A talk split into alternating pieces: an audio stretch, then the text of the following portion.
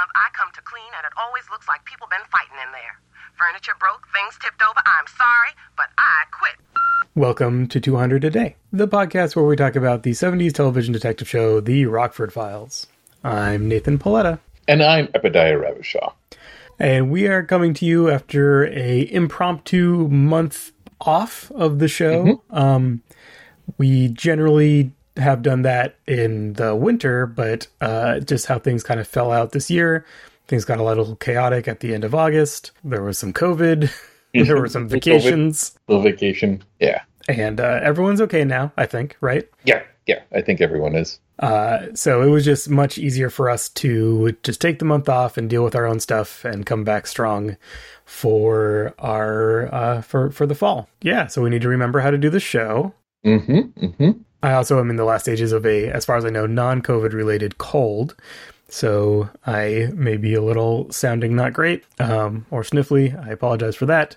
So here we are. I have not, not been doing my vocal exercises, so I might be a little out of practice. For this episode, we are going we are going back to season one, episode eighteen. Say goodbye to Jennifer. Mm-hmm. But before we talk about the episode, Epi noticed the blinking light on our answering machine has, yeah. uh, has, has been going this entire month while uh, while we've been out in the office.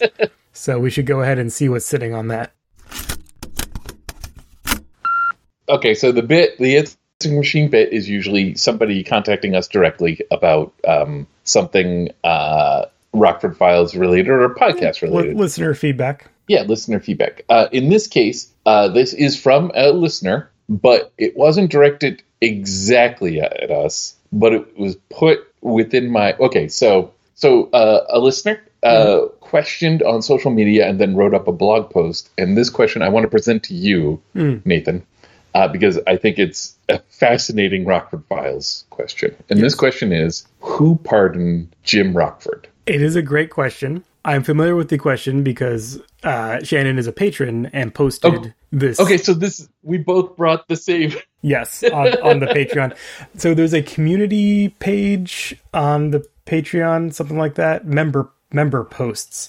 I think that's going away soon. I saw something in an email from Patreon that's Ugh. basically like no one uses these, so we're taking them away. No, don't Google. don't don't pull the Google.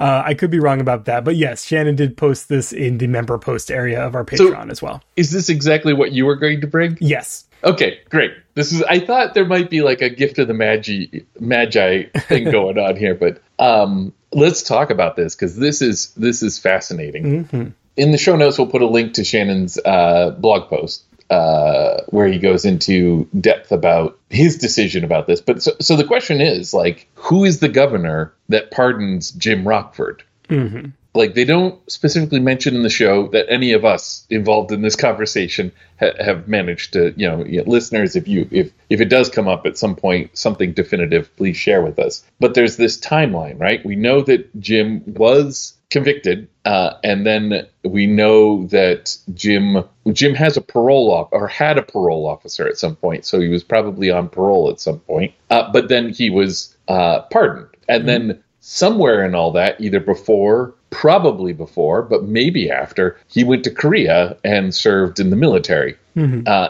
and then there's also all the stuff that Jim would have had to have done to become a PI uh, to kind of establish himself in the way he's established when the series starts. So we right. have this like history here for Jim, and we look at like who amongst the governors of California during that time mm-hmm. are likely and I guess the thing, one of the things that makes this most intriguing is that Ronald Reagan was was uh, mm. the governor from what is it, uh, sixty seven to seventy five, right? So that would have gone right up to when's the first episode of the Rockford Files? It, it debuts in seventy four, in the fall of seventy four. Yeah, yeah. So if the pardon was recent enough, mm. within the seven years then uh, then it could be Ronald Reagan, which is weird. You know, obviously Ronald Reagan was a Republican governor. Not Republicans not known for being lenient on, um, you know, I shouldn't say criminals, people mm-hmm. people who've been put in jail, and uh, also funny because Garner and Reagan, I think they both like there this whole thing that came out about the um the last actor strike was Mhm. when Reagan was uh president of the actors union which again feels ironic because Reagan Right. did all this work against the unions but Garner was the secretary or Hmm. something like that like he was high up and He was it's involved, probably probably likely that Garner was like we're going on strike. Anyways so there's you know they knew each other obviously. They probably they clearly didn't agree politically. I don't think uh, jim would have agreed with reagan uh, polit- uh, uh, sorry jim rockford not jim james garner but jim rockford would although like rocky might have voted for reagan that feels like a very rocky I, thing I feel do. like that does feel like a rocky thing to do. Yeah. anyways but there are other governors in here uh, shannon's uh, favorite uh, is pat brown which was the democrat from uh, 59 to 67 um, there are some long shots in there including goodwin knight uh, from 53 to 59 which like maybe before he went to korea hmm like I said, we'll put the link here. It's a great blog post. It's not terribly long, but it's full of good information to think about. Like, where does he? How does this all sit? And it ends. And I think this is like the fun bit. Jim's not a real. He's fictional, right? There could be this fictional governor of California that could Right. could have done it. Like I I don't know if there were any fictional. There were definitely fictional like football players. It- like there's fictional celebrities Mhm. that appear throughout the Rockford Files. There's occasional cameo. There was uh, Dick Butkus had a cameo Right. in that's one right, yes. uh, in one episode. That's the only one that comes to mind of a like playing themself cameo, and that's Yeah. a you know football player. Um, yeah, the the show's actually pretty circumspect about. I mean, it references real life things like the trucker strike, right? Like from Yeah. Jammers, we talked about that. and the the movie, the first movie in the '90s, Yeah, was almost like a whole verse from "We Didn't Start the Fire," right? Like right, just, right, yeah. Like here's all the things going on. So it's certainly situated in like our actual world, but in terms of personalities, yeah, I think circumspect in the way of we just don't need to deal with this. It just doesn't need Yeah. to be part of the show Yeah. of like who the actual governor is right now. Like even like the police commissioner or something. You Yeah, never hear that person's name. Like you meet a captain or a precinct, Yeah. you know, you know, uh, the leader, lead or something. Um, but they don't refer to like they don't refer to presidents by name yeah, uh, that kind of stuff. Probably for this reason, like a, it doesn't matter, and b, it's set in our real world, but they are fictional characters. So let's that's one way of keeping of keeping those things discreet. I've been listening recently to a a podcast called The Frasier Files, which Oh. is by a friend friend of friend of mine for sure. I'm, I feel like he's a friend of the show. Um, uh, Stephen Winchell, who was my co-creator on the One More Thing, Thing. game. Uh, he's a big Frasier head. uh, so the Frasier Files is a a deep dive into the continuity of the character of Frasier through the character of this like disaffected uh, kind of midlife crisis um, professor. His marriage is over and he's on the down. We, you hear all these biographical details about him as he's talking about the show or whatever. But anyway, the thrust of the show is like if we treat everything we see on TV as canonical, what is mm-hmm. the life of Frasier? And like going Right. through it from kind of beat to beat. And he hits these points where he's like, okay, so here I have to make a call because the writers of the show clearly didn't either didn't care or like yeah, one writer wrote this one and one writer wrote that one and no one ever tracks this stuff. Was Frasier born in whatever 53 or 55? Like, Yeah. It's it's stated it could be either either of them. I'm choosing this one because it's more interesting. And then and it also gets into like, you know, this character appears as himself. So does that mean that in the world of Frasier, Yeah. this real person, you know, because there's cameos on Cheers and stuff, right? So like, Yeah, yeah. you know, this person exists, but if this person exists in the world of Frasier, why doesn't this happen? And then, you know, the character doing the podcast is like, see, this is the problem with TV.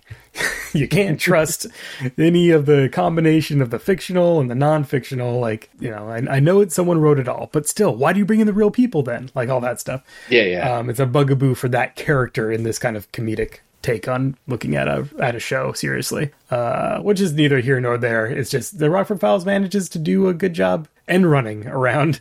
yes, that it does. I think there's a loop with Cheers Sam Malone, played by uh, oh man, um, Ted Danson. Ted Danson plays himself in, in like maybe a Golden Girls, but also like there's some connection where they get to Becker, the where Ted Danson is the titular Becker, a doctor or something like that. That's somehow related to like Golden Palace, the spin-off from Golden Girls. But anyways, the point is that Ted Danson would exist in the same universe as as Dr. Becker and um, and Sam Malone. Sam Malone, yeah. Yeah. And which is great. That's a lovely I think I think there is I don't know. Check the internet. The internet knows. All right. Well, getting back to uh, Shannon's comment here, um, I, I do like the the idea of of headcanoning that Earl Warren, yes. future Justice Governor from forty five to fifty three, headcanoning that a pre Korea Rockford is Yeah. you know went to went to jail and then got a pardon, which is kind of a fun thought just because we know that the you know he got up to antics in Korea, right? Like Yeah. the same kinds of things that he went to to prison for. I kind of feel like triangulating from the other people, his other ex-con buddies. Mhm. I feel like it doesn't seem like they're that old. Yeah, yeah. Uh I could be wrong. the work can be done on this. Two things I love about this question and the post that follows it. Um, like one, it just it broke my brain for the morning when I thought Reagan had to have been the governor. Mhm. Uh, but then two, it just brings up some of the wonderful background to this character. Uh, the antics he got up to in Korea that, that come up again. Uh, Korea, it, it gave him a healthy distrust of authority. I feel like uh, I feel like that's a thing that, that has kind of come out of that. But also, like, yeah, he used to run like black market things going on there. Stole a tank once. Yeah, stole a tank once. And I have always assumed that he went into prison after he got out of Yeah. Korea, but then I don't think there's any text that tells me that that's the case. Well, maybe we'll keep our keep our eagle eyes out going forward. Yeah. Uh, but then, like, you know, he's got the prison experience. But then, as Shannon points out, uh, he's a pretty comfortable hero because not only is he out of prison now, but he's he didn't have to be reformed. He wasn't guilty in the first place. Right. So he was pardoned, right? Uh, we don't ever really find out what he went to prison for or what, like, I don't. Th- I think it's implied a couple times, but yeah, you know, some kind of fraud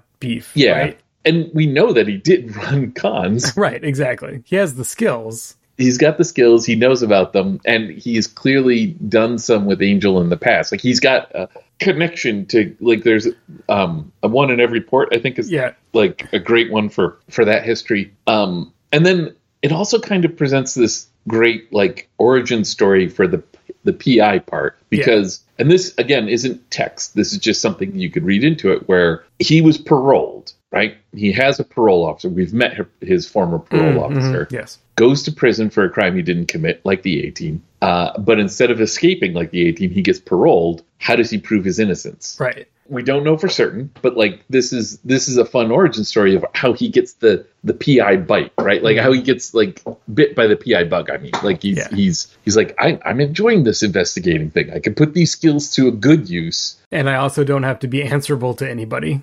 Which Yeah. I think is also key for Yeah. for the character. Yeah, no, it's a, a a fun rabbit hole to go down. Thank you, Shannon, for sending that through through social media and through the Yeah. soon to be Defunct. defunct um, member post area and relevant to this episode. yeah, yeah. Foreshadowing. We'll get to some Korea stuff in this episode, so that is also also a good one. There have been a couple other little pieces of feedback uh, or or little uh, kudos that we've received recently from listeners. Uh, again, it's kind of during our downtime, so I did not really do a good job collating them. But if you sent us something in the last, uh, you know, since since early August, Yeah. from whenever you hear this, if you sent us something since early August, uh, we did see it. We do appreciate it.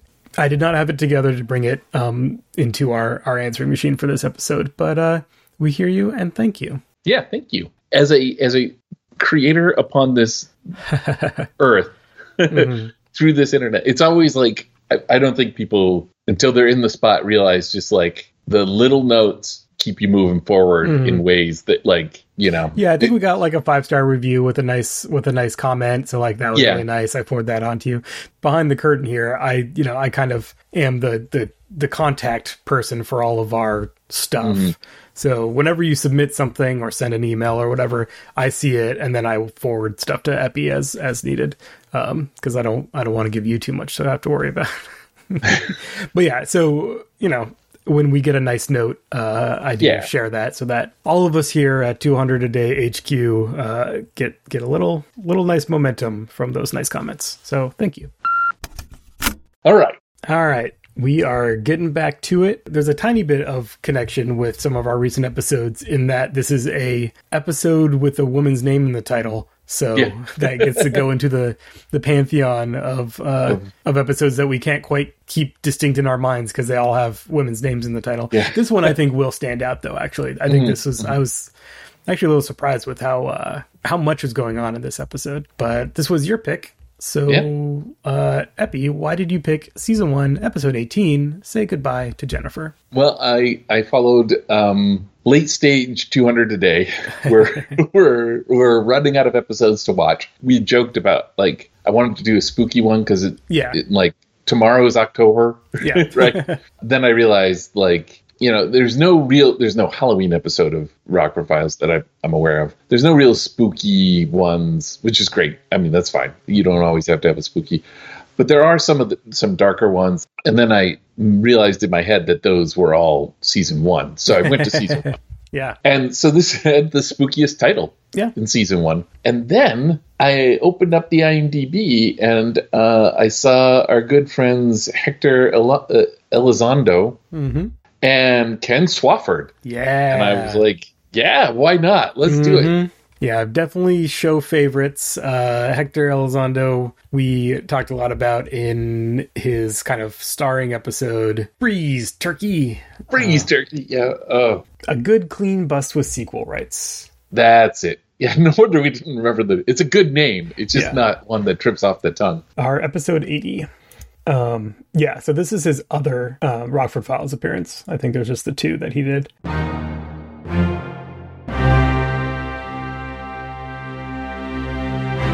Got a rap on on Hector here. And I think possibly a rap on Ken.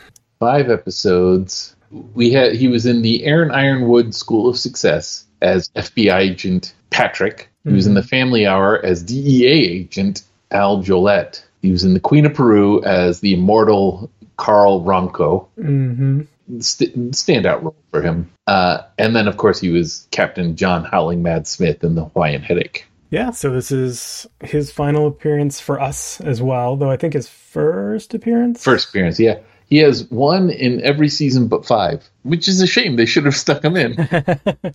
Yeah, he's a, a great, great character actor, and he has a fun character in this one too. yeah. This is a PI that he plays in this, and I thought clearly he's played this in a later Rockford Files episode that Rockford ends up. Having to deal with another PI Yeah. now, but, But- it's in Seattle. It's not in LA. So Yeah, exactly. He's out of town. um, this one is written uh, by so it's story by Roy Huggins, uh, credited as John Thomas James, as was his wont. Uh, teleplay by Juanita Bartlett and Rudolph Yay. Borchert, who uh, was involved with multiple teleplays. He did five episodes of the Rockford Files, it looks like. He did five episodes of Cold Kolchak as well. So he did this teleplay. He also uh, wrote Good Clean Bust with sequel rights. Yeah.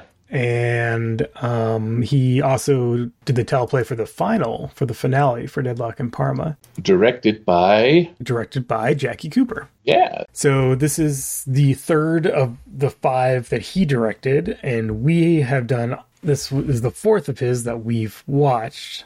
So maybe our next episode could be finishing off the Jackie Cooper episodes. So he's interesting because he's also, He's also appeared in the show. Yeah. yeah, we've done both of those. I, we did the other one recently, right? Claire. Oh, also, Jackie Cooper and Ken Swafford both appear in a Columbo from around this time. The one where Jackie Cooper is the senator and he kills Ken Swafford, who is his campaign manager. Yes, that's a good one. Another one of my favorite Jackie Cooper appearances. Uh, the directing in this one is really interesting. It is, yeah. We're in season one, and it's going to be. I mean, oftentimes we characterize this as they're finding their footing, but I think it's more of I don't want to disparage either side of this coin here. So we could say they're either finding their footing or the Rockford Files hasn't calcified yet. uh, maybe hasn't solidified yet. Solidified, yeah. That's that's better. Um, we'll get to it when we get to it. But um, this one felt more like a noir Yes. than mm-hmm. than the Rockford Files uh, later stuff. Once the Rockford Files has a personality all of its own, mm-hmm. and the filming in it was delightfully experimental. I think, mm-hmm. and again, it feels a little bit like, well, we don't know exactly what this show is yet, so maybe it's this, like this, the beginning. Of, well, let's do the opening montage, then we can get into the beginning of it. Um. So for my part, I was taking my notes, so I realized halfway through that I mistook something. But the first thing I see is a bald Hector Elizondo. Yes. So I'm like, yes, I'm in. And then the second thing, and then I look up from typing that, and I thought I saw a J turn. So I was like, second thing, a J turn. In right. retrospect, I don't think it was a J turn. It was just the car turning sideways. Um, but still, uh, I had a really positive feeling for this one. And then uh, there was a mob threat. I think I just met the Godfather and some dramatic car action. Yeah. Uh, same here. Uh, we got the she's the prime suspect in a murder case. Uh, a red flag for us fans. We know that oh no, Rockford doesn't want to take this because it's an open case. Um, and of course he's going to take it. Uh, it could get dangerous. We get the mob boss. The mob boss who is maybe a ghost. I don't know. He's very pale. I had him in my opening montage. I just wrote him down as Elric, the mob boss. And then uh, I had car crashes. There's car action in the opening montage. It's clearer in the episode, but yeah. like the same thing that you just said. We're, the montage just gave us the sensation mm. of car action. I feel like also coming coming coming back from a month, you know, a month off uh, right. Of watching the Rockford Files, I was like, yes, I'm ready. Yes, yes. I was excited to see what all goes on because I did not remember this one at all. So it was nice. It was fresh. It felt very fresh. I got so excited. I mean, we we could talk about this, but like the answering machine message in this episode, we don't normally comment on them, but this one is is just perfect. The maid calling is like I clean once a month, but and it always looks like people are fighting in there. it was just like so good. Um, and just put us into it. 200 a Day is a 100% listener supported show thanks to our patrons. In addition to our gratitude and editing access to our 200 files files spreadsheet, patrons receive exclusive episode previews and plus expenses. Our bonus Just Chatting podcast about media, work, and life. We extend special thanks to our Gumshoe patrons supporting this episode. Brian Burnson has a Facebook page where he drives his Rockford tribute car to shooting locations from the show. Check out facebook.com slash Brian Rockford Files. Join Mitch Hampton to examine all matters aesthetic at the Journey of an Aesthete podcast. And Paul Townend recommends the podcast Fruit Loops, Serial Killers of Color. You can find these shows wherever you get your podcasts. Dael Norwood wrote a book. It's about fast ships, cheap drugs, and American political economy, published by the University of Chicago Press. Find Trading Freedom How Trade with China Defined Early America, wherever good books are sold. Chuck from whatchareading.com. Shane Liebling has all of your online dice rolling needs sorted at his site rollforyour.party. And check out Jayadon's amazing miniature painting skills at jayadon.com. In addition, thanks to Andre Apignani, Tom Clancy, Pumpkin Jabba Peach Bug, Dave P., Dave Otterson, Kip Holly, Dale Church, and Colleen Kelly. And finally, special appreciation for our detective level patrons. Joe Greathead, Michael Zalisco, Eric Antener at Antenner on Twitter, Brian Perrera at Thermoware, Jordan Bockelman, not Brockelman, at Jordan Bockelman, Bill Anderson at BillAnd88, and of course, Richard Hatem at Richard Hatem. If you're interested in keeping us going for as little as $1 an episode, check out patreon.com slash 200 a day to see if becoming a patron is right for you.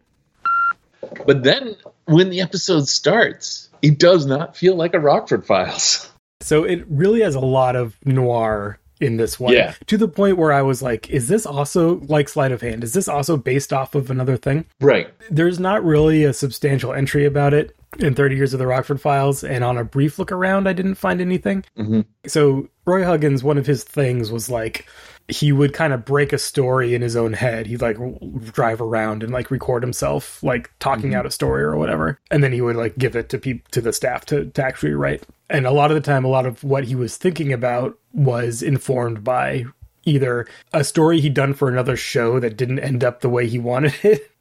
um, or like yeah, yeah. some kind of current event that he thought was interesting and he could hang a story on, uh, that kind of stuff. So this feels a little bit to me like maybe some there was some something in the news that he was like spinning out into a story or something. It could be, yeah. Um, I again on a brief look around, I didn't find any particular references, and it's not credited as based on anything, but it does feel a little bit like it's either echoing or trying to capture something that already that, that's from somewhere else um, yeah. a little bit uh, that combined with the noir esque framing and kind of direction yeah. gives it a, a particular flavor. Because yeah, so this first shot is a down the barrel of the camera look at a very sweaty, panicked man mm-hmm. saying he can explain before he gets shot by whoever you know the perspective of the camera, and he falls into a lamp which turns off, and that cuts us to black, and then we come back to a black and white film reel of who we soon learned to be Mitch, this fashion photographer played by Hector Elizondo, and Jennifer, the uh, titular Jennifer, um, like staging her for the camera. Yeah, like yeah, moving her laughing. around and laughing and kind of like clearly having a good time with their like yeah. work slash play. As we hear Jim voiceover explaining the guy who got shot. His name's Ricky. Mm-hmm. There were two shots fired. One went into Ricky. The other one either Jennifer basically either took the shot or took the other bullet, right? Yeah. Uh, but she's disappeared. The cops are looking for her as a suspect in Ricky's murder. And then we learn that he's in conversation with Mitch saying she can never kill anyone. Uh, yeah. She must have just been there and gotten scared and ran. And then we end with a, well, that's not what the cops think. Well, they're not always right. Well, they're not always wrong.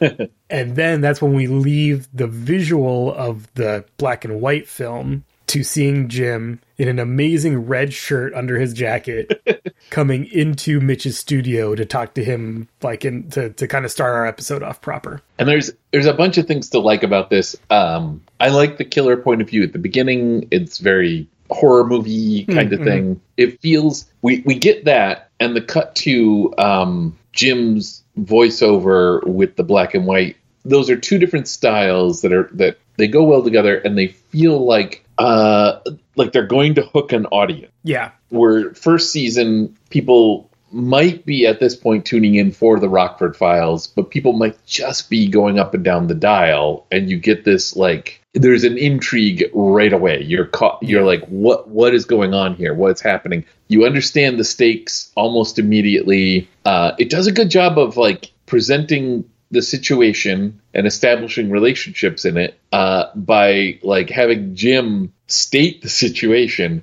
but the the footage is all about the relationship uh, between uh, uh Mitch and and Jennifer, and I like that. I, I think it's uh, a really fun way to do all this, and also, like I said, it just it just feels more noir I, I don't. I, am not going to have a good. Yeah, I don't have a better descriptor. That's just, yeah, yeah, yeah. Yeah. There's there's also something about it where it's a mystery, but it gets filled in soon enough that it doesn't leave you hanging. Because I was kind of like, where is this conversation taking place? Yeah. But then pretty quickly, you you know, it, it it becomes pretty clear that what what's happened is that Mitch gave Jim this movie to watch because he mm-hmm. wants Jim to get the sense of who Jennifer really was because she yeah. could never kill anyone and seeing her in a picture doesn't tell you the whole thing. You have to see her like more, you know, three dimensionally. Yeah, but it's still like it's still presumably a silent film, right? Like mm-hmm. there's there's yeah. this interesting stuff about Mitch where he's trying to communicate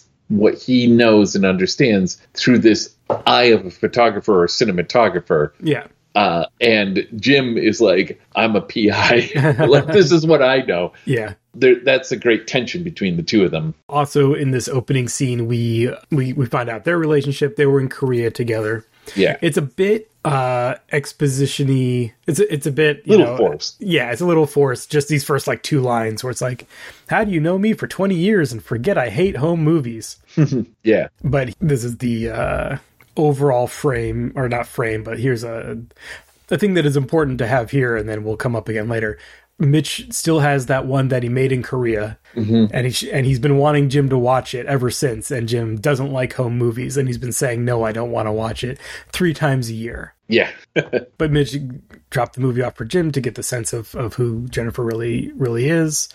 Um, Jim doesn't deal in open cases. She's a prime suspect in a murder case. He can't help. Mitch is really hung up on her. Jim wants to know, like, you've only known her for six months. Why are you, you know, why are you like this? yeah. He doesn't use the words like, well, I'm in love with her, but like, we get that feeling from how intense he is. But Jim says that, like, look, if, if the cops don't find her, but you get involved, they're going to bring you in as a suspect Yeah. the guy Ricky who got killed was Jennifer's boyfriend. So Mm-hmm. seeing how you feel about her, jealousy, prime motive Right. for murder. Uh, so Jim is having a hard. I'm not taking this case. yeah. It's an open case. I don't deal with it. It's echoes of uh a little bit of echoes of the um only rock and roll will never die, the uh uh Anthony Boyce character. Well, we just recently did this episode. You can watch that uh and listen to it. Uh and it'll come up with Rocky a little bit later, but Jim's got uh no no tolerance for people's Infatuations. rose-colored glasses when they they're in love with someone. But clearly that doesn't apply to Jim. Yeah. Um, we have a hard cut from there to night on the highway. Someone's in a car. For a second, I thought it was Jim, but then yeah. it's not. Um, there's this whole little montage of night driving on the highway, tires screeching. This car starts spinning out. It hits another car. There's an explosion of flames, and we have our title credits. Say goodbye to Jennifer over this burning car, and then the continuing credits run as we see the first responders. And we very specifically see uh, two bodies with blankets on them being taken into the ambulance. None of these are are uh, anyone we've met so far, but uh, Yes. it's very dramatic. the conversation scene he has with Hector feels comfortable and very Rockford Filesy, but like the way this crash was filmed uh, again feels different from the Rockford Files. It feels uh I saw a mention somewhere that it's mostly stock footage, so that's That also could be. probably part of Yeah. um, part of why it, it has a different feel to it. This is one of the the most prominent episodes we've had in a while of wild shifts in tone, Yeah. contained. I think well generally, Yeah.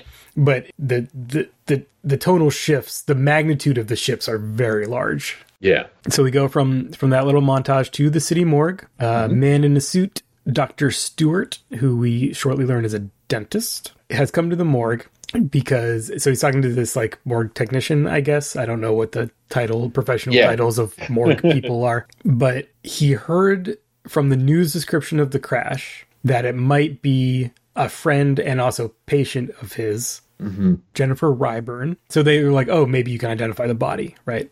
Uh, Yeah. he, and he can't because it's burned beyond recognition. So they're going to have to look for dental records. I guess the other body, like the other passenger in the car, the driver, had picked this woman up as a hitchhiker, never even learned her name, and then she was DOA and he died later from his injuries after Yeah. giving this statement. Dr. Stewart's really shaken up. Uh, the tech is like, you know, if you can go get her dental records now, we can deal with this tonight. And he's like, uh, Look, this may be routine to you, but Jennifer Ryburn is my patient. And if that in there is I'm gonna be ill. All right, all right. Take it easy. Look, why don't you go home, get a good night's rest, and come back and bring the charts in the morning? She's not going to go anywhere. I'd love this scene um, for the for what it becomes in later context. Yeah. Right? He is uh, sweating it. He's just on. uh, For me, he was just on the line between suspicious or disturbed by the events. Right? right, right. And he says he's nauseous, like after he views the body. He's like, Yeah. He's like, please, like, you know, this might be routine to you, but like, which makes Yeah. sense. Like, we don't normally in our day to day life, knock on wood, we don't see lots of burned bodies. There's a lot in the scene that doesn't like. You're like, uh, maybe you're thinking, well, then why is he here? It, you know, he's a dentist. That they'll do the dental. Yeah, It's a little bit of like, oh, well, that's awfully convenient. Yeah, and it's a little like okay, it might be suspicious, but in the end, there's enough plausible deniability for anything. It gives you some information, uh, but it doesn't tell you the answer. I don't know. I just I find this is like a particularly good performance. I guess. yeah, it's what- a good performance. Um, he has this scene and then he has another scene, and in both scenes, he's great in different ways. Yeah, yeah, So reflecting on it, it does seem like, huh, this is a weird scene. Like, what a strange thing to happen. In the moment, I was just like, okay, this is the this is getting us started on our story. You know, Yeah, like, yeah. Is just the premise of the episode. Like, fine, it didn't it, it didn't stand out to me. my one of my comments was, I hope my dentist gets this teared up Yeah. when I die. It is a bit convenient that he is a dentist for Mm-hmm. this purpose, and but anyway, whatever. It doesn't. This is not a criticism. This is just a reflection as we talk about it. I'm like, huh, okay. But it is by the law of narrative convenience. It is what we need for our story. well, I mean, there's a, there's a reason why. No, Later. there is, but Yeah, yeah, that reason is itself a little contrived. yeah, yeah. anyway, whatever. Moving on. Yeah. Uh, finally, we get to the trailer. yeah and an interesting angle on the trailer i thought Mm-hmm. uh, we don't normally have a camera this close to the front door looking in i guess is the anyways i just i remember when we got to the trailer i was like oh we normally the camera's set back more I think we also are used to this the later season arrangement where there's a little more the Yeah. rooms are divided off a little bit more. This is still very much like it's an open space. and the front door we did the front door open that way I know, yeah. So- but anyways yeah Jim is looking for something. Rocky comes in straight off with the with the with the line, "I'm leaving." Apparently, his truck's on the fritz. Jim is theoretically working on it, but he's looking throughout the entire trailer because he's uh, he came in to look for a cigarette and he's having trouble finding some. Uh, the rare Rockford cigarette appearance, but he he invites Rocky to stay to at least have a beer before he storms off in a huff, and Rocky accepts. So we Yes. get our good sight sight of the beer, and then Rocky, I guess, is like, well, you know, clearly you're distracted because you're still thinking about Mitch. You know, Jim has filled him in on the story, and what is he doing? Mooning after this woman. He's 40, 40 going on 14.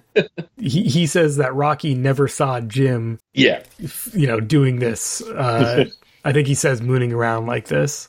Yeah Uh, and, and Rocky gives him a good look.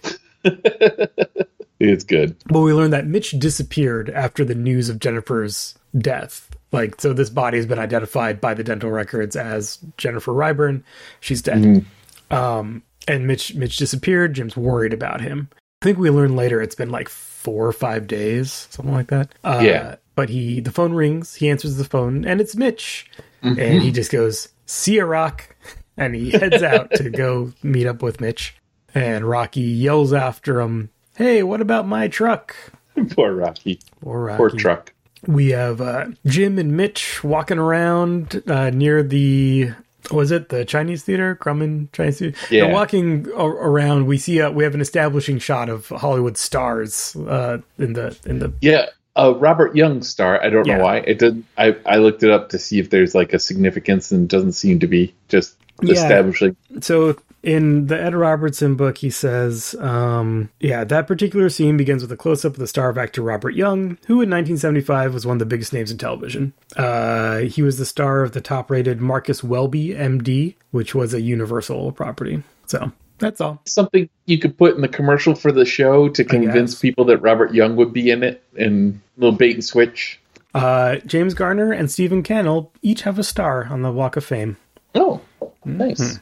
anyway i like this this walking around it has the same kind of energy as in the other episode where jim and hector walk around Yeah. downtown like it's a very jaunty bantery kind of energy they have really Yeah. they have really good chemistry They're good. but mitch is buying jim a ticket to seattle that's where jennifer's family is from that's where she's from uh, and he, he he couldn't believe that she was dead he went to seattle he saw her. Uh, it's Yeah. not a not a face he could mistake for anyone else. He saw her outside this building lost her when she went in hung around for four days didn't see her again and wants jim to find her. Jim says mitch according to the coroner she's dead. And mitch says i don't believe that she's dead. Check with the coroner. Prove that i'm wrong. So we go to our good friend dennis becker talking to the coroner. Uh, good. Uh, in that previous scene, there's a great line about him not introducing her to Jim. No, in the time I had with her, I didn't want to share, especially with a talent scout like you, old buddy. Listen, I want you to know it, Jim. You're going to love her. You're going to like her. It's probably hard being Jim's friend if you're in the dating age, Right, and just yeah, like yeah. that, that can't that can't be easy on someone. So we kind of get the rundown of how this works. They, uh, the forensic dentist Mm-hmm. matches the what they have from the body with the dental records, uh, if they have them. Mm-hmm. Um, and in this case, they did because her dentist brought them by. And she gives him, you know, here's the dental records, here's our workup from the forensic dentist, and see, they're exactly the same. Perfect match. A perfect match. Uh, officially, we do have to wait for the coroner's inquest, but unofficially, there's no question that it's Jennifer Ryburn. So Becker comes out first off to tell Jim, "That's an official department car. Stop leaning." He's angry. He's angry because Jim has asked him to do something that you know embarrassed him, basically, uh, Yeah, or at least that wasn't good, didn't go anywhere. wasted his time. Dennis runs down that same information. I think there's a line there where he's like, 32, there's a cap on this one and a filling on this one. And Yeah. Jim says, well, that doesn't mean anything if there's nothing to compare it to. He's like, well, they do have something to compare it to, and it's a perfect match. So Yeah, it's his lunch hour, and so Jim is buying, and Jim takes a rain check. yeah. He's just like, no. Uh, And we end with a good, uh, Just a minute. What makes you think it wasn't Jennifer Ryburn? I never thought it wasn't. Whatever gave you that idea? we uh, now go to an establishing shot here of Mitch pouring a drink and Jim coming to see him. If I didn't know that they that the show was like so written, you know, like how the, uh, they're very sticklers for the script and everything, this feels like a very improvisational Yeah, bit, and the it's yo, yo. so funny. yeah. Mitch? Yo! Yo? Well, it's one of those things I've always wanted to say. How are you, pal? What do you have? It's a little early, isn't it? No, it's got to be five o'clock somewhere. That's something else I've always wanted to say. It is both funny and revealing of their relationship mm-hmm. and of the character of Mitch in these like four lines. It's so good. Jim breaks the news. It's definitely Jennifer. And Mitch says, no, it's not. She's in Seattle. Yeah. he has the plane ticket for Jim and he has a thousand now and more if he needs it to go find. Yeah. This is this thousand is going to be Jim's budget for the entire mm-hmm. the rest of the show. I made a note of it. this is like one of the few times where Jim has probably ended up with a little extra cash at the end. And Mitch is obviously, I mean, I, I think in the, every time there's a fashion photographer in these 70s mm-hmm. shows, they're always presented as being very successful and wealthy. I Yeah. don't know if that coding still exists. Partway through this episode, we get an exterior of Jim or of uh, Mitch's house, and I'm like, "What? Yeah. it's like a mansion. There's pillars. There's pillars." So anyway, Mitch is clearly doing fine for himself. This thousand seems like it's no big thing. his walls are covered in art. Uh, a lot of it is his photography, but like there's really interesting paintings and things like that. So yeah, it definitely codes wealthy. Yeah. He would go himself, but that would be a question of luck. But Jim's trained. He does it for a living. He has a better mm-hmm. chance of success. Jim says he won't go. Mitch takes a drink, says all right, and gets his suitcase. I'm going to do what you won't, pal. I'm going to find Jennifer. Jim tries to stop him, and they kind of struggle over the suitcase, ending with Mitch giving him kind of a push, and he falls down. Yeah, And when he turns to help Jim up, Jim gives him this look where there's this moment of like, is he going to take a swing? Like, right. It's but he accepts the help, mm-hmm. and Jim offers a compromise. Wait a couple of days just to think everything over. You have all the facts. Just a couple of days to think everything over. And if he still thinks he's right, and he still thinks Jennifer is alive, Jim will go. So he wants to just, you know, take a take a Yeah. couple days, cool down, really think about this. And I think there's a sense here of like, because part of me is like, why wouldn't Jim just take the money and go and right. do a do an okay job and but his heart's not really in it because he Yeah. convinced this woman's dead and i think is part of it is like well because mitch is jim's actual friend Yeah, he he's not want to. going to take his money when he doesn't believe in Yeah, what it's for while if it was just like a random client i think he'd be like sure i'll go look i can't promise you i'll find her right um, I feel like this. There's like a, a counterpoint to this. Not a counterpoint, but a um, we see J- the other side of Jim when he starts dealing with uh, uh, Floyd Ross, right? Yes, yeah. We're about to get to the greatest cut in cinematic history. So we cut to. Oh my god. Okay, I'm going to send you a screenshot. oh, yeah. okay. So you you too thought this was the best cut. yep. So we we cut to the interior of the trailer. The bedenimed. Bedenimed. we the bedenimed um, Rocky, and in my notes he's capital I, capital R, impatient Rocky. Yeah. Jim comes in from fishing. He is full khakied. Oh, this yes. He doesn't see Rocky when he comes in, I guess. He goes right to the sink. He takes this canvas bag and then he just starts pulling this comedically large fish out of the bag. So okay. So the cut to this scene, very specifically, the camera starts on Rocky's butt, right? Like, like it's it's Rocky walking away from the camera mm-hmm. from butt level, and we're kind of following Rocky throughout this scene. And I'm I'm like, what is happening here? Jim doesn't see Rocky.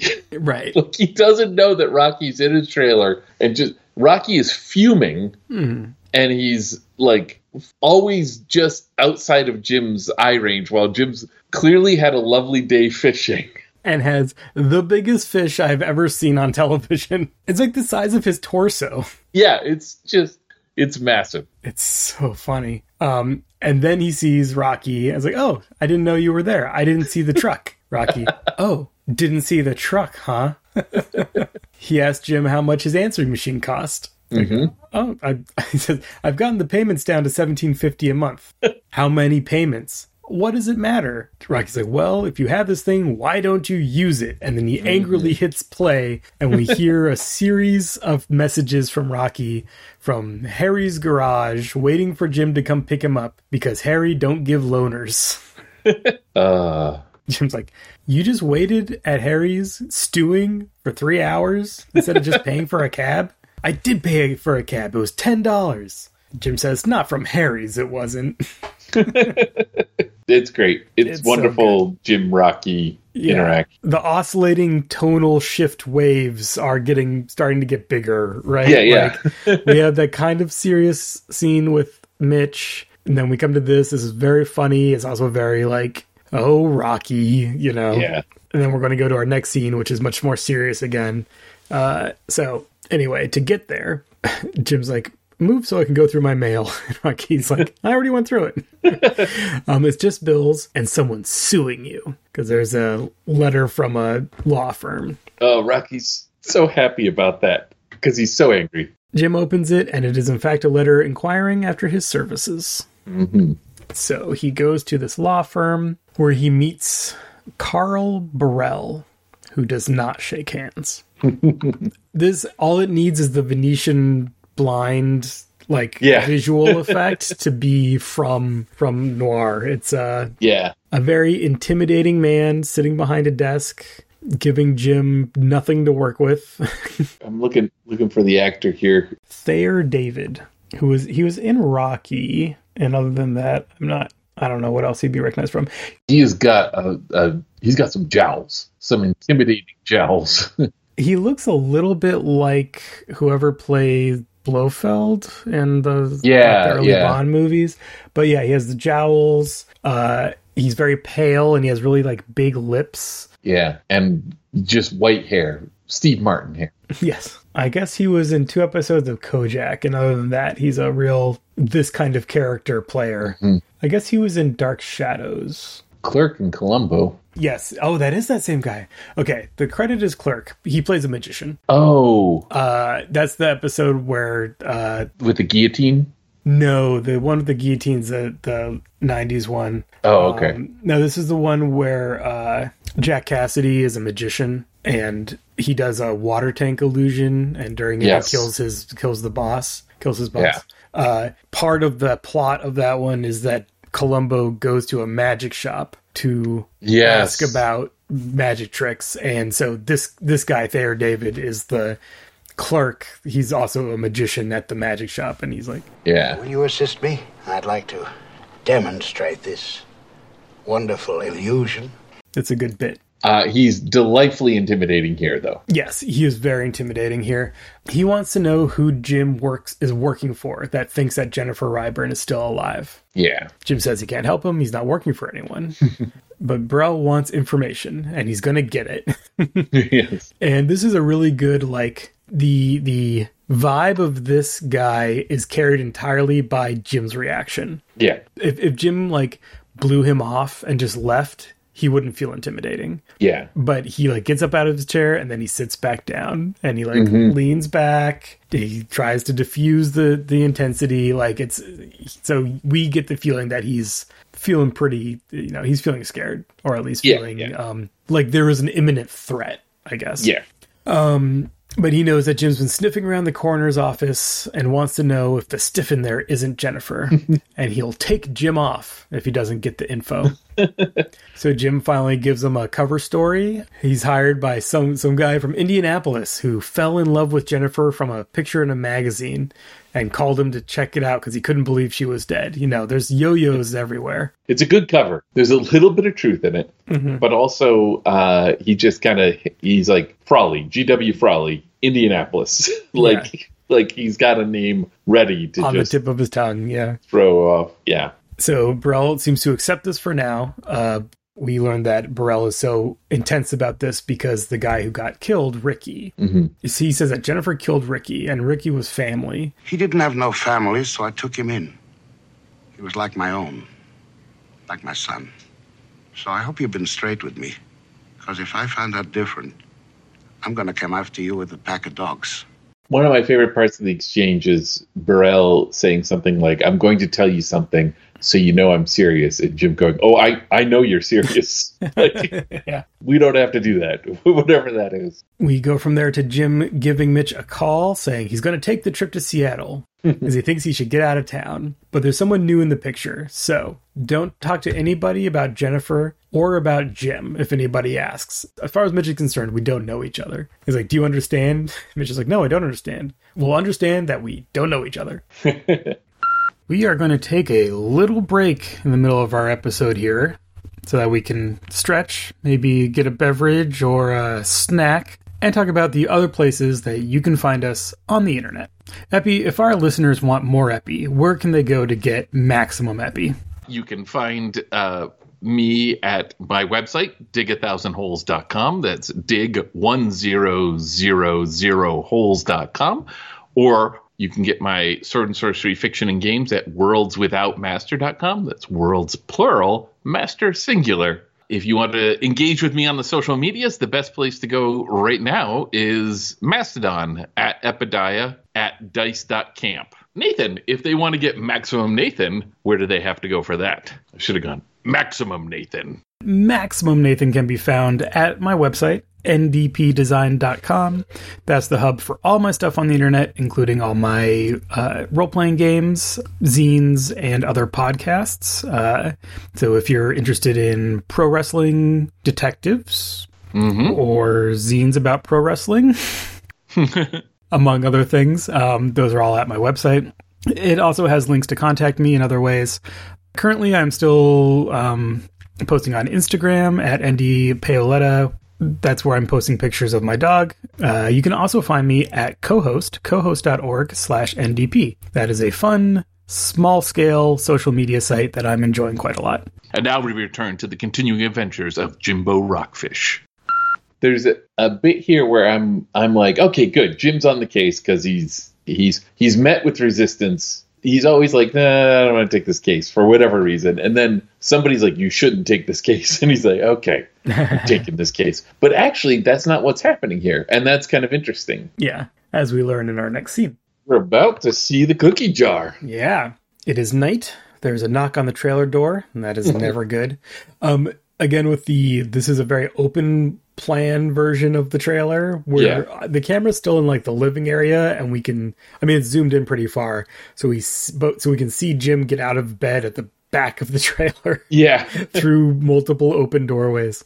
At some point, I mean, I'm I'm never going to do this, but at some point, it would be fun to see like a like a like an isometric map Yeah. of the trailer ch- and as it changes over like episode to episode that we see it Yeah. it would be like uh or like a hexaflexogram or whatever where like it like expands and then like contracts and moves Yeah. and like it spins and stuff i can see that in my mind's eye I feel like if we looked up Doctor Who, we would see like the TARDIS. Oh, I know I've watched Star Trek vehicle, you know, Yeah. like spaceships over the Enterprise over the years. You know, like Mhm. the different versions of it and or different Godzilla sizes, that kind of thing. Yeah. for sure anyway a knock at night is never good so jim gets out of bed and gets his gun from the cookie jar I'd love to see it he checks and it is in fact it's mitch Yay, Mitch. Yay, Mitch.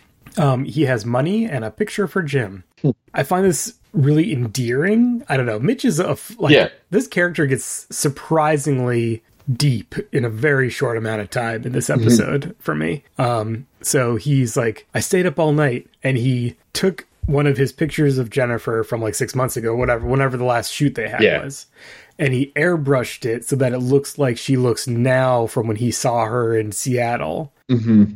her face is a little different and she's lost a little weight. Mm-hmm. First of all, as if that much difference is going to make it impossible to identify her. Yeah. Right? Like, there's that. But it's also like a big, like, glossy 8 by 10 You know, he clearly used all of his professional skills uh, to do it. It's and he's so like, you have to have this. I don't know. There's there's just something really endearing about it, but also a little desperate, obviously. I'll tell you what's endearing about it. it why it sings to us in particular. Uh huh. This is a role player who's excited about role playing and has spent the whole night drawing his character, or the GM who's Uh-huh. like spent the entire night working on a single handout that the players will put look at. and- combat encounter terrain together Yeah, painstakingly exactly. over the course of the day. because you got some alone time. He's excited about seeing her again, and he doesn't know what to do with his energy, so he just puts it into this, and it's great. We know that. We we felt that. That's true. That's a you're not wrong. uh, unfortunately, Jim is not sharing this excitement as he re- No. reiterates that Jennifer is dead. So why are you going to Seattle? Because I have a plane ticket and it's 1,300 miles from Los Angeles. he says that he met Carl Burrell, which sends Mitch immediately into she never should have gotten mixed up with Ricky. And Jim has this. This is a great Jim Rockford line. She never should have gotten tied up with Ricky Pond. When she told me about him, Mitch, I that is history. We're into current events. Yeah, it's a good one. So he tells Mitch about, you know, being threatened and the story he made up. And he specifically says, Burrell isn't going to be able to check that out till tomorrow. So I'm going to be on the first flight, you know, out this morning. Uh, Jim, you never really planned to look for her, did you? And Jim just kind of gives him a look. Well, you're going to be in Seattle anyway. You have the picture, and here's a thousand dollars. I'm an eccentric. Humor me. and Jim's like, okay, fine. I'll look for her. Mitch wants Jim to call him before he leaves, make sure that Jim's all right. hmm And then he leaves on, Find her, Jim. I'll give you a big bonus. I'll buy you a hamburger. and Jim, not after you get my bill. Yeah. A little bit of like buddy buddy right at the end there. I, I have a question here.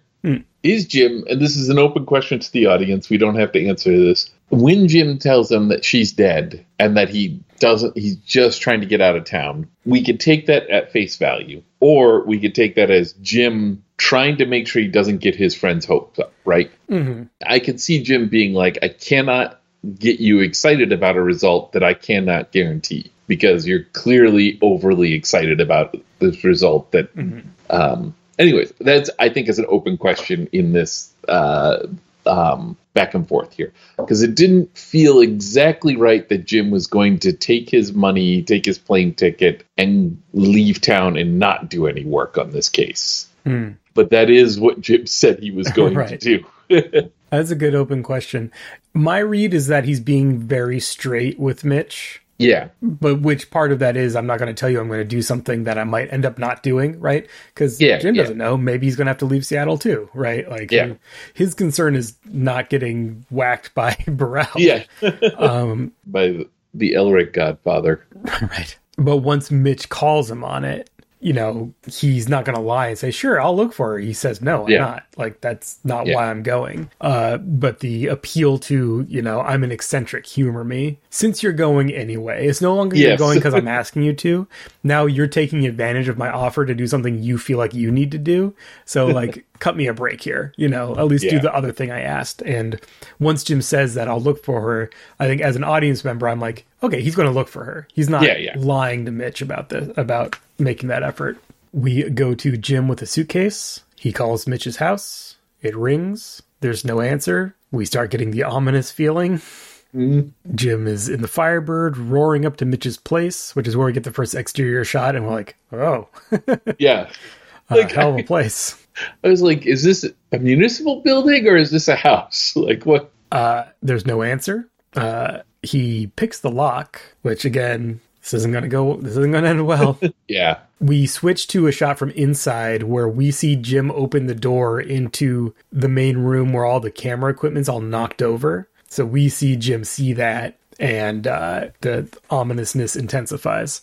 Jim runs through the house yelling for Mitch, and then we see there's an armchair facing away from Jim, and Mitch's arm is just on the arm of the chair. Yeah. So Jim goes around to the front, and we just see from his face No good. has not gone well for Mitch. He does check his pulse, but Mitch is obviously dead. And this is great facial Garner acting here. Yes. As all of this, we see it play over his face, we see him understand what happened, see his grief immediately hit him, and him barely holding it together as he raises the phone to call and ask for Dennis. Yeah, it's good. It's a good scene. Uh, and they take their time with it too. I Yes, think. yeah. Like they, they do a good job of like letting letting you sit in the tragedy of it. Yeah. Jarring shift in tone, we go from that to watching Becker cutting up his veal at the lunch that Jim has taken him out to. I, I say jarring more in the again in terms of the magnitude, not that the experience was particularly jarring. Does that make Yeah. sense? Yeah, yeah, yeah. And in fact, Jim is still in the other scene, right? Like what, what what's kind of interesting about this is it's meant to be jarring. I mean, Dennis is eating veal. Like it's he's he's supposed to be. We we know that because he says this is the best veal in town. I gotta. Did you send me I did. thing? Oh, okay. That's what that nose was. yeah, that's a good Dennis picture. Jim isn't eating. Uh, Dennis is enjoying this enormous lunch. He, in fact, is eating enough for both of them, as Jim says. But yeah, Yeah. we're getting the the balance here. Where for Dennis, this is just another case. yeah, It's just another thing that Jim's asking him to do. For Jim, this is a personal tragedy. So like we have to see those. Uh, we see those two currents kind of running together here. yeah, Becker says that they can't pick up Burrell until they have something to go on. Jim explains they must have had Jim's place staked out, picked up Mitch when he went to visit him, tried to beat some answers out of him, and he ended up dead. Dennis, what if Jennifer Ryburn is alive? Before that can go any further, the, the waiter brings over Uh, the phone because Jim is getting a call that was originally called into his trailer where Rocky answered and redirected it to the restaurant, which is a a lot of a lot of scaffolding to get to this to this uh, bit where it's a call from uh, Doctor Stewart's office, the the dentist that we've already met. Jim tries to wave it off, like, "Oh, I'll call back," and Dennis like, "No, answer it." And then Den- Dennis ends up answering it for him. He's right here, Doctor Stewart's office for you, because we have to see Jim kind of sheepishly follow up on the line that he's running with this dental office to get to see this doctor where he's good. claiming he's on vacation from Florida and bit into an olive pit and he wants to get his crown looked at or he get, wants to get his bridge work looked at. So he establishes that he's going to come by at 6:30. He has meetings all day. Can he do it in the evening? He'll come by at 6:30. He he hangs up. He, uh, he has an excellent reputation. You hear about him all the way back home in Florida? Well, you have to be inventive. Uh, you know how hard it is to get an appointment. Bet you do this all the time. No, not all the time. Dennis recognizing how Jim operates, but giving him a little bit of a of a rib because you know he's not supposed to do that. Mm-hmm. He does ask to see Jim's bridge work, and Jim says, "I have 32, like everybody else." Then we have a slow zoom in on Jim's face. Yeah. That triggers something. He realizes something. There's something there about 32 teeth. There was a detail earlier when he talked to the um, coroner, you know, 32 teeth, something, something, Yeah. something. And I didn't note it then. Uh, but clearly, this is, there's something there where Jim's like, 32 teeth. Yeah, Dennis relays that from the coroner to to Jim Yes. Yeah. uh, in the scene where Dennis has to uh, is upset that the it doesn't pan out. But um, this is an oddity in the Rockford Files. We don't often see the This sudden realization. yeah, like this is there's a lot of shows out there that like this is a part of the formula, right? Like a lot of detective shows where it's the oh that one piece that that puts it all together. I feel like uh, uh, Midsomer Murders has a lot of that. Yeah, yeah. And that's not part of the Rockford uh, formula. It does happen sometimes, but I think part of that is just because a lot of times a Rockford mystery is not like what what's going on, although that does happen. But it's like, how does Rockford get everyone out of this trouble? Right. So what is about to happen is this entire thing is going to hinge on something that Jim knows that we do not know and could Yeah. have had no way of knowing. Yeah, exactly. So it has to be given to us expositionally. Yeah. A lot of the time, that's not the kind of thing that the plot hinges on. It's either something that Jim, we've already seen and now Jim's putting together, Yeah. or Jim explains the situation for someone else to and gives us all the little pieces that that come together. So yeah, it is it is unusual. The other, the only other moment like this that comes to mind is actually from, I'm pretty sure it's from Sleight of Hand, where Jim's fixing the light bulb for Rocky and is talking to Rocky. yeah, There's like a beat, and then the light bulb turns on over Jim's head, or maybe it's Yeah. over Rocky's head. I don't remember, but there's a literally a light bulb over someone's head that turns on to indicate that some connection has been made. As, Yeah. you know, again, first season, very noir influenced. yeah. So, uh, yeah, so we'll learn we'll learn what he realized in a little bit. But yeah, there's clearly like, oh, he knows something. And so I was like, should I rewind and see what that detail was? And I was like, no, the show's going to tell us. Like, Yeah, yeah, it'll watching, it's fine. it wouldn't have helped anyway. Uh, we go to see two goons, two real good goons. Yeah. So Burrell has one scene, and these two goons have this one scene, and between the three of them, I'm like, they are good goons. they're good goons. But yeah, between just these brief appearances, I'm like, this criminal enterprise is one of the most threatening that we've seen. yes. so these two goons have the dentist's office staked out. They've counted all the staff leaving. And they have a little bit of banter about whether they should go in, what if there's a patient in there. Well, you think there's a patient in there? forget what he says, but he's like, "What do you think? I'm a moron or something." Uh, that guy's death was a mistake. I hit a lot of guys harder than that, and they don't die on me. well, Burrell doesn't like mistakes, so I'm going to handle this one. And then they go in. Um, cut to Jim arriving at the doctor's office with jaunty harmonica. Which slowly changes to mournful guitar as Jim comes in and looks around the place looking for Dr. Stewart, and there's no answer. And then from behind him, don't move, or I'm going to kill you. And then the camera switches and shows us Dr. Stewart. He's all beat up. He has blood on his face and across his shirt, and he's holding a gun. uh, it is unexpected and pretty amazing. Also, because he's Yeah. really scrawny and Jim's so big, Yeah. the framing is very um memorable. I really enjoy how Jim handles this scene. Like this is a good good moment. It's not one of those goons that has a gun on him. So he's not looking for that opportunity to open a car door on them or sucker punch him or something like that. What he's he's got to talk this guy out of shooting him and uh, the way he handles it is really good. Yeah, he's very straightforward. Uh, you know, they ask Stewart asks who he is, and he's like, "I'm Jim Rockford. I had an appointment to come by at 6:30. Mm-hmm. I'm not going to hurt you. If you're worried about that, call the police. I won't try to stop you. Yeah. Yeah. I am a PI. I have ID. He so he has his hands up, right? He's like, I Yeah. have ID. It's in my pocket. I can reach it with my left hand. And I was mm-hmm. like, okay, get it slowly. So Jim hasn't seen him yet. So Jim hasn't seen how beat up he is, also. But once he turns and give him the ID, he does kind of see. And once Stewart sees the ID, he relaxes and just like collapses into a chair. Yeah. I could have killed you. Jim says, I know. yeah. That's not in question. So one read of this that I was kind of anticipating was after they're gonna have a little bit of conversation and then and then Stewart like goes back into his office for a second and I really thought that we were gonna like follow him and like see the goons on the floor. Right. Like that Yeah. he had taken them out and this was his him from the struggle. Yeah. Uh, I think what we end up learning is that they they beat him up and this is the Mhm. aftermath and he's so frightened that he's Yeah. he, he he pulled the gun on Jim. But for a good three quarters of the scene, I was like, did this dentist just take out these two goons? like, because I would believe it. He looks crazed. Yeah. Yeah. But no, that is not what happened. Uh, these two goons asked him a lot of questions, asked him about Jennifer. Jim asked, Did you tell them anything? And there's no reply to that. Yeah.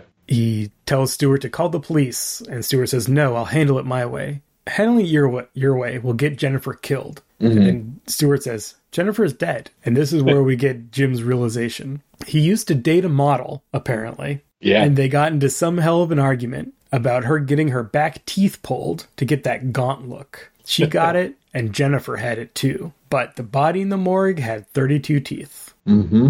Um, I can take this information to the police and you can talk to them. Stewart gives him a look and it's just like, and kind of relaxes a little more and has this like dawning realization. You're here to help Jennifer out. Yeah. so the story is this doctor, this dentist, has known her since she arrived in LA. They became friends. After Ricky was murdered, she came to him terrified, said she had to disappear, and that wherever I could bury her to do it. So she got out of town. He heard about the accident on the freeway, and it's a perfect opportunity. Anonymous girl, Yeah. body burnt. So after he went and saw the body, he faked dental records to match the what he saw, I guess, um, so that they would identify it as Jennifer. This explains everything about that early scene, like why he was there, Mm. why he was acting the way he was acting. Uh, Why he was like, "I can't do it tonight." yeah, because he needs time to falsify the records. Uh, this is this man uh, is going way out on a limb for Jennifer. Not the only man who's gone way out on a limb for Jennifer, as as we've seen. hmm But yes, as far as he knows, Jennifer is still alive, but I don't know where she is. And Jim says, I do. So we have some a bit of a triumphal sting uh, over some stock footage of the plane taking off, coming to SeaTac.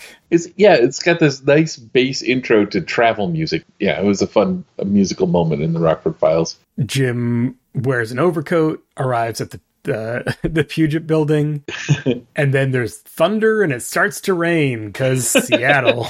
It's great seeing Jim in a warm coat. We like that's just not a thing. We he's got a suit jacket on most of the time, or Mhm. a blazer, or whatever it's called. yeah, sport coat. Sport coat, sport coat, sport coat's the answer. Uh, but this is the first time we've seen him in anything heavy. warmer than that. That's true. There's no winter in LA, so Yeah. And I think we we can see. So this episode airs in uh January, I think, uh February. Yeah, but there's Christmas decorations.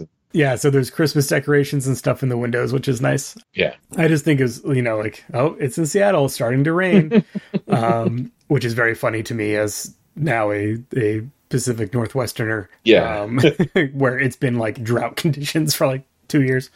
We actually started getting a lot of rain right as the fall started, which was nice. But uh, anyhow, not New York rain. N- no, no flash floods. No, yeah, not buried under six inches in one night. Yeah. Oof. Anyhow, um, Jim goes to Floyd Ross private investigation. So here we go. This is this is um scene, right? It's raining.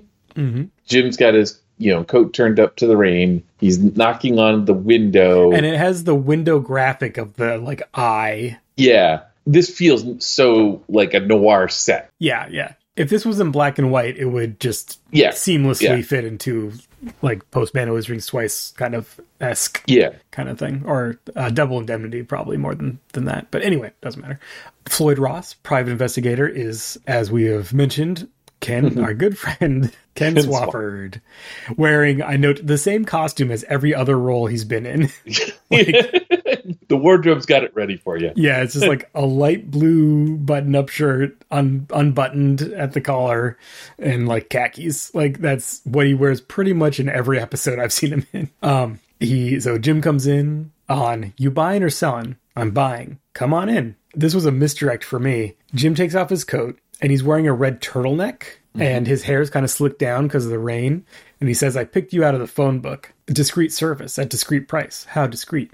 So I thought that Jim was going to run a con on this guy and Yeah. be like, I'm a fashion photographer. I'm looking for my model or something. Because, like, why else would he wear a turtleneck?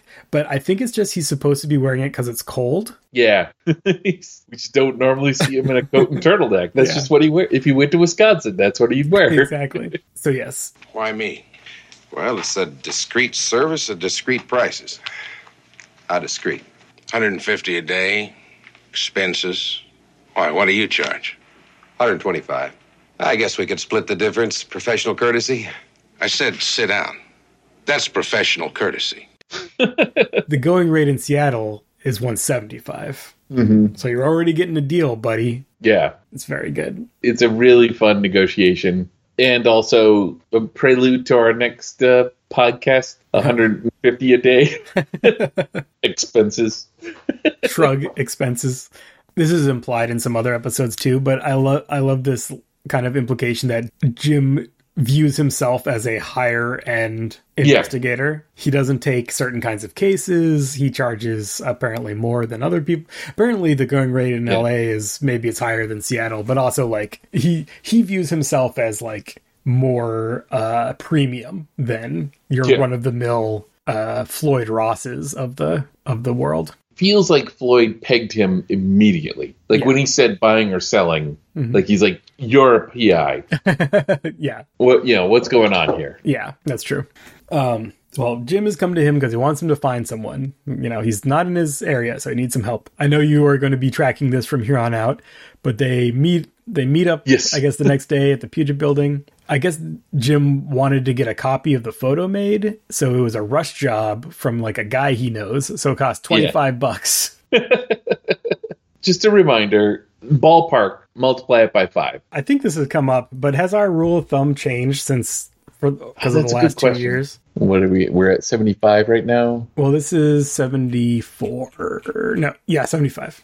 It's almost six dollars now. It's five dollars and seventy cents. 25 in 1975 is 142 and change. Yeah. So So five times, but round up yeah, yeah.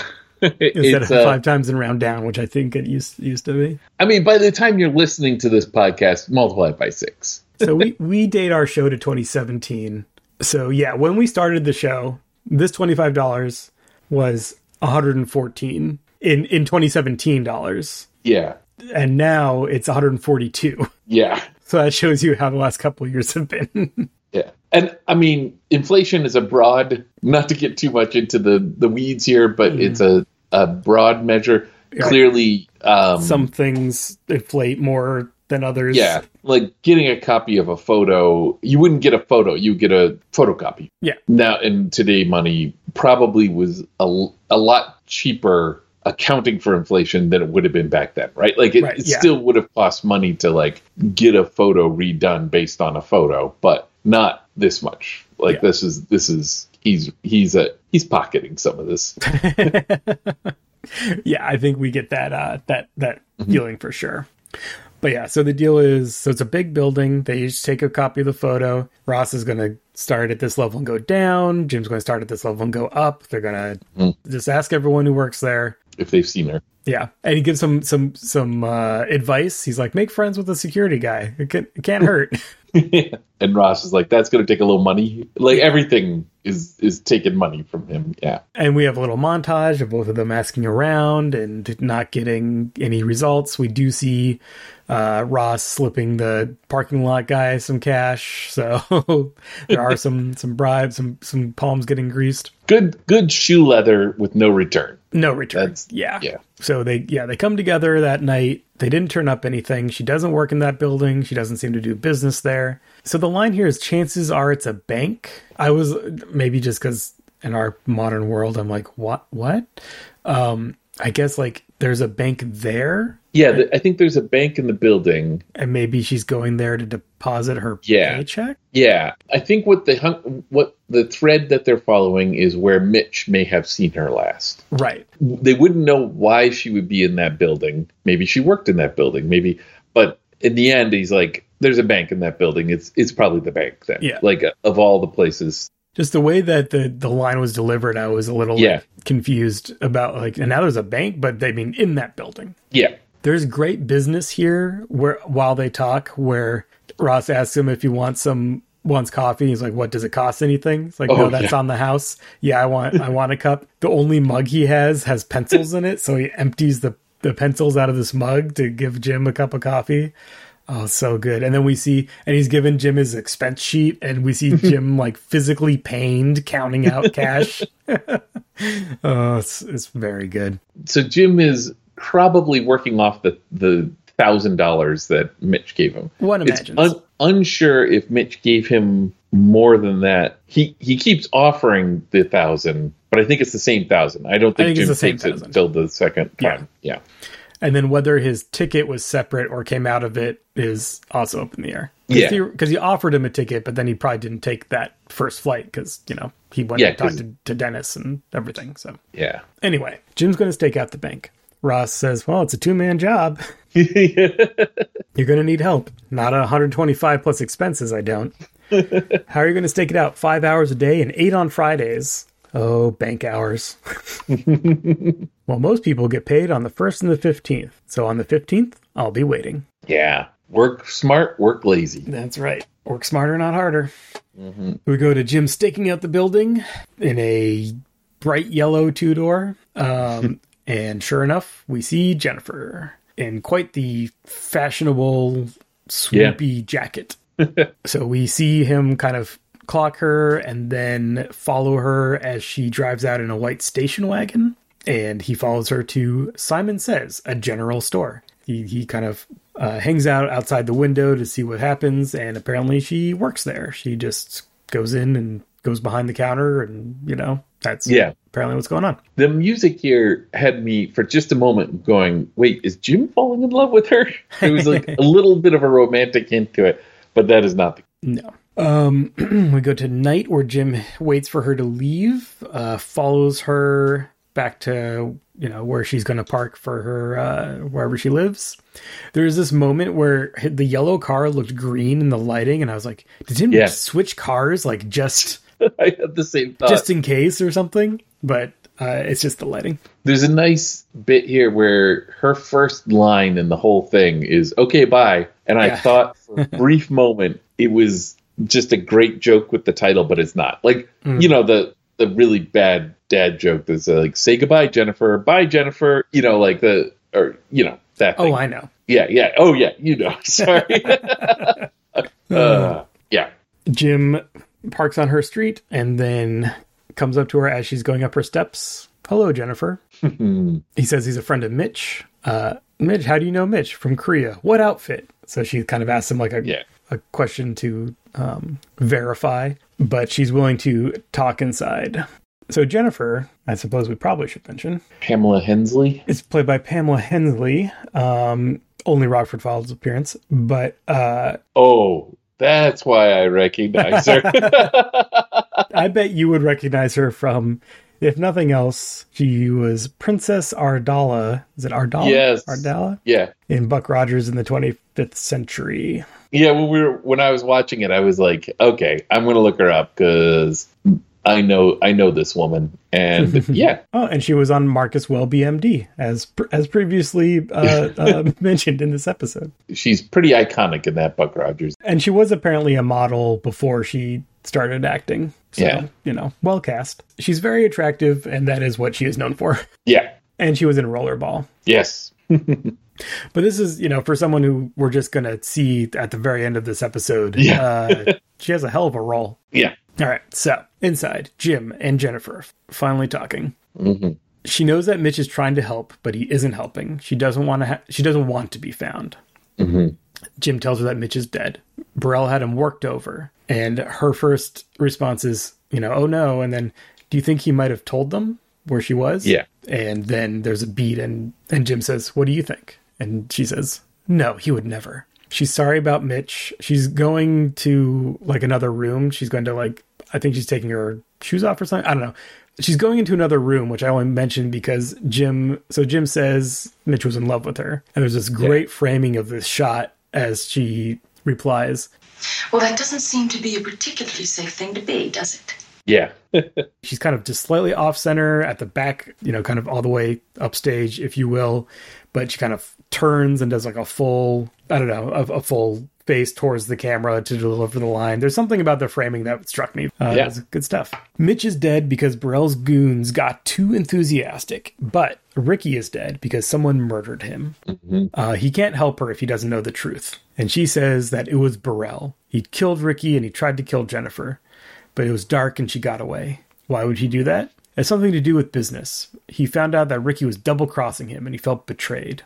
Jim says that he's going to charter a plane to leave tonight. He'll phone ahead. The cops will take her into protective custody when they land.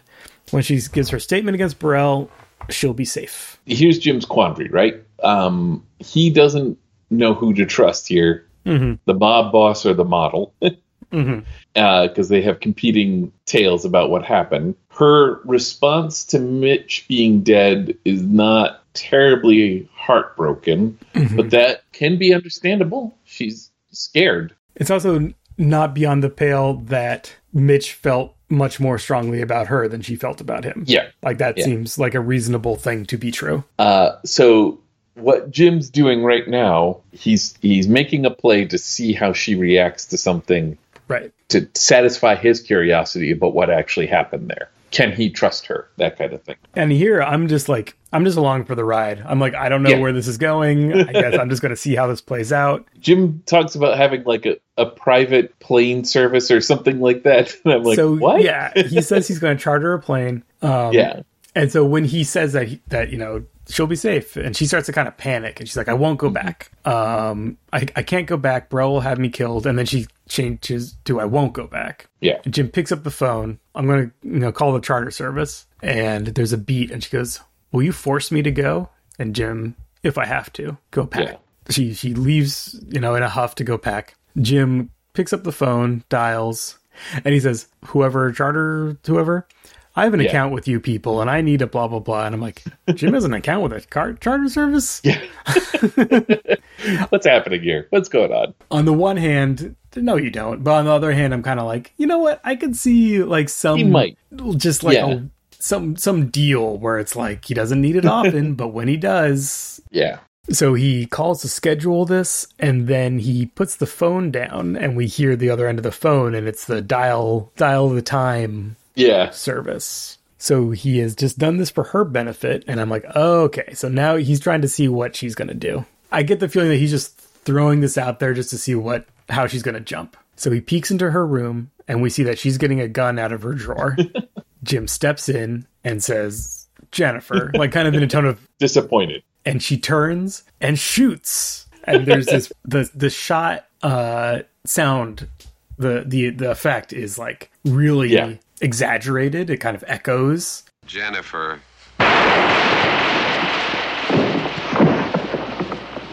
clearly meant to really stand out because she does in fact shoot jim jim does get shot in the leg and she Yeah. runs out of the room Yeah, it's it's not even like an echo. It's like they just repeat it several times. Yeah. Not because she shot several times, but for cinematic effect. Which i think makes sense because it's again jim doesn't get shot very much it's No. really uh, stands out as a as a piece of the show we keep with him as he does a quick a quick tourniquet on his, on his Yes. leg um, and stumbles out of the apartment in time to see her driving away so he's able to get into his car in time to pursue i am now trying to remember i think he does get shot in the right, Right leg? leg I'm thinking it's right, but I can't remember. or does he get shot in the left? I guess it doesn't matter because he's probably driving. He needs both feet. yeah. I'm trying to think what would be worse to drive with Yeah. when you need to clutch. Yeah. Probably the cl- clutching leg would be worse. I, I, would think so. Hard to say. You can do gas pedal with just the With just the one foot. ankle movement, you know. Yeah. But who knows? I don't know. It's bad either way. Yeah. But the chase is a good screechy chase. It is real Lots screechy. Yeah, I mean, I kind of just went like, well, it's real screechy. There's lots of horns, uh, lots Yeah. of honking. Don't know. Was there anything that stood out about it for you? I was trying to think if it like mirrored maybe a little bit of the car wreck from the beginning, but there's no reason for it to. Yeah, Um, really. There's a point where she stops and Jim stops and gets out, and then gets she gets back in and he gets back in, and they take off again, which I like. I you know I like when chases are a little bit like, are we doing this? No, not this way. It is a very uh down I was gonna say like down to earth chase. Like it's a very realis- Yeah. realistic chase. Like there's lots of traffic on the streets. She's just she's panicked. She's just kind of going where she can go. Yeah. He's chasing her as best he can, and there's just like lots of near misses and honks and stuff like that. Uh, she still has a gun, Mhm. and that I think leads to maybe the important part of all this. Right. so Jim manages to to speed up and run her off the road into come some construction. There's some like sidewalk construction. Then he manages Yeah. to, to run her into uh to, to stop her car. She gets out and starts taking shots at him with the gun. So I think there's a little bit of like she panicked and didn't mean to shoot him or Yeah. something. But now she's like definitely shooting at him with yeah.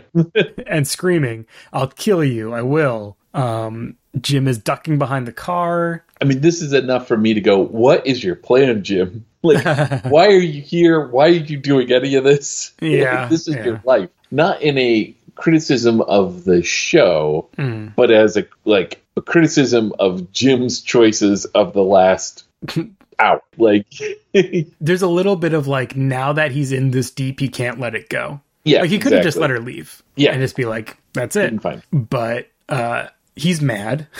Mm-hmm. I think, uh, and I think he's also invested in like doing it for Mitch, like finding out what actually happened, kind of on that account. there's a, t- a little bit of um, hard love here because if he brings her into the police, she's a murderer and, and wanted for murder. But it's better if he brings her to the police than if uh, Burrell finds her. Sure, yeah, She's in a bad situation and there's no good way out, and Jim is going to do the tough love thing, right? hmm like this is slightly better for you. Yeah. That said, she is shooting at him and screaming that she's going to kill him. Uh, but Jim does count out, counts the shots, and Mhm. after that, the fifth shot, you're out of bullets. You sh- there's one in the apartment, and that was five.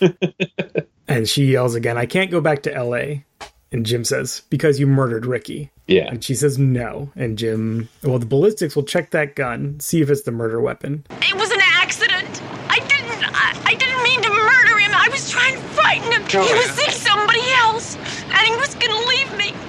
He used people. Oh, and you wouldn't know anything about using people, would you? There's a doctor gonna lose his license. Mitch is dead. When I told you that, all you wanted to know was did he talk first? You wanted to know if you were in trouble.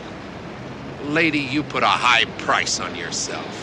And this is some of the Jim moralism, right? That Yeah. that we also see come in varying amounts over the course of the show. It's also classic noir, right? Like she's a femme fatale. Mhm. For better or for worse. That's the trope that she's playing into here, yeah. We have the sirens rising as she continues. She's she's now crying and kind of trying all these different tactics to get Jim to help her, Yeah. including Mitch wanted you to help me. Can't you help me? Yeah. and he ends this with, uh, "Your lawyer can call me as a character witness." so we go from there. Presumably, justice is served. Um, and we end our episode back at Mitch's place where Becker, also in an incredible red shirt. This is a good Yeah. episode for men wearing red button-up shirts. This one is so bright. It's quite the quite the look. Anyway, he's helping Jim like pack some some of Mitch's stuff. Uh, it's his day off, but he owes Jim one between bringing in Jennifer and the two goons that killed Mitch. Mhm. Becker's looking good at the department. He's up for a commendation. Jim tells Becker he can go. He's Jim's going to stay and finish up a couple things. He's going to do something that he's put off for about 20 years. And he sets up the projector and he puts in that home movie that Mitch made in Korea. Mhm. And we end our episode as Jim watches this, you know, it's cheesy, cheesy stuff. Two guys Yeah. goofing off. They're wearing hats, so we can't we can't quite tell how old they are. Um, they're they're throwing a chucking a football around, whatever. And then we end our episode with a freeze frame on our young Jim and Mitch looking into the camera, Jim making a silly face, ironically given how things have turned out for him and his uh, buddy from Korea. Yeah. Yay. Hey. That was a good episode. was a good episode. I I wouldn't say that I wasn't expecting like I mean I don't know I don't know what to expect. They're all good episodes. I was kind of expecting. I was like, oh, season one episode. Mm-hmm. Um, it's probably fairly straightforward. Yeah, yeah. Missing woman kind of thing, and that is not what it was at all.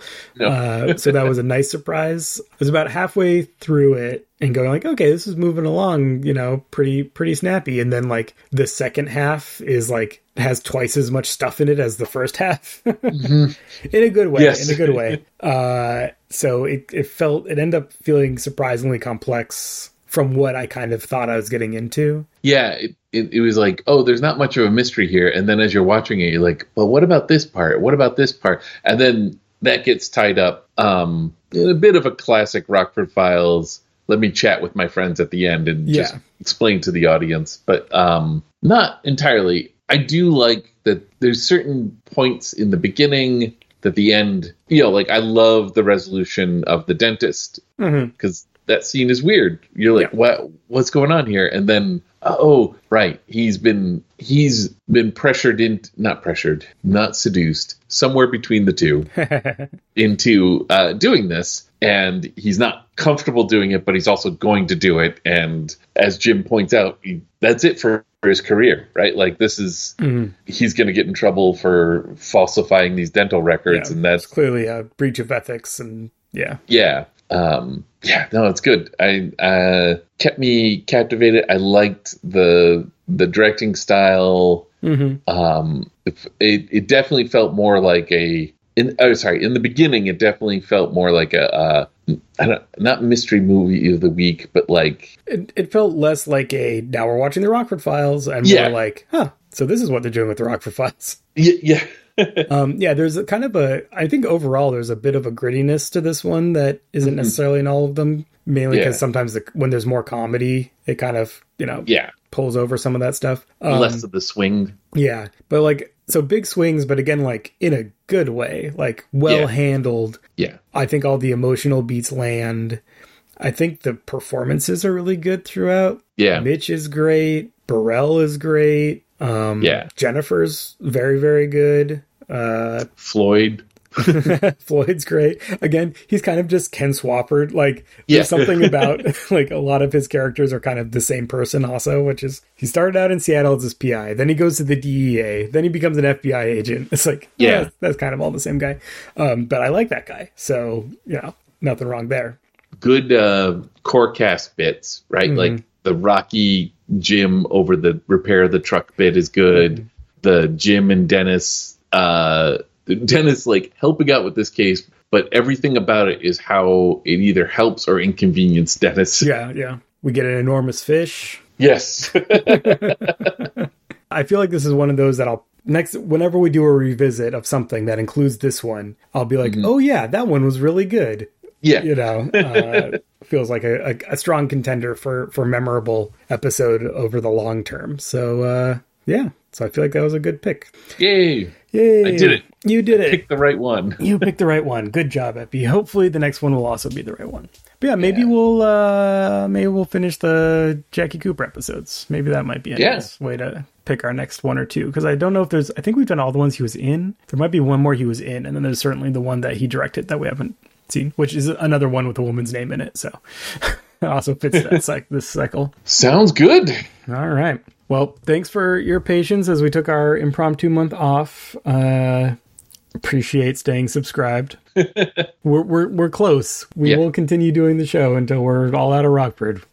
So you know, just stay with us. Um, now now that I'm up in the Seattle area, I guess my going rate is 175 a day yeah.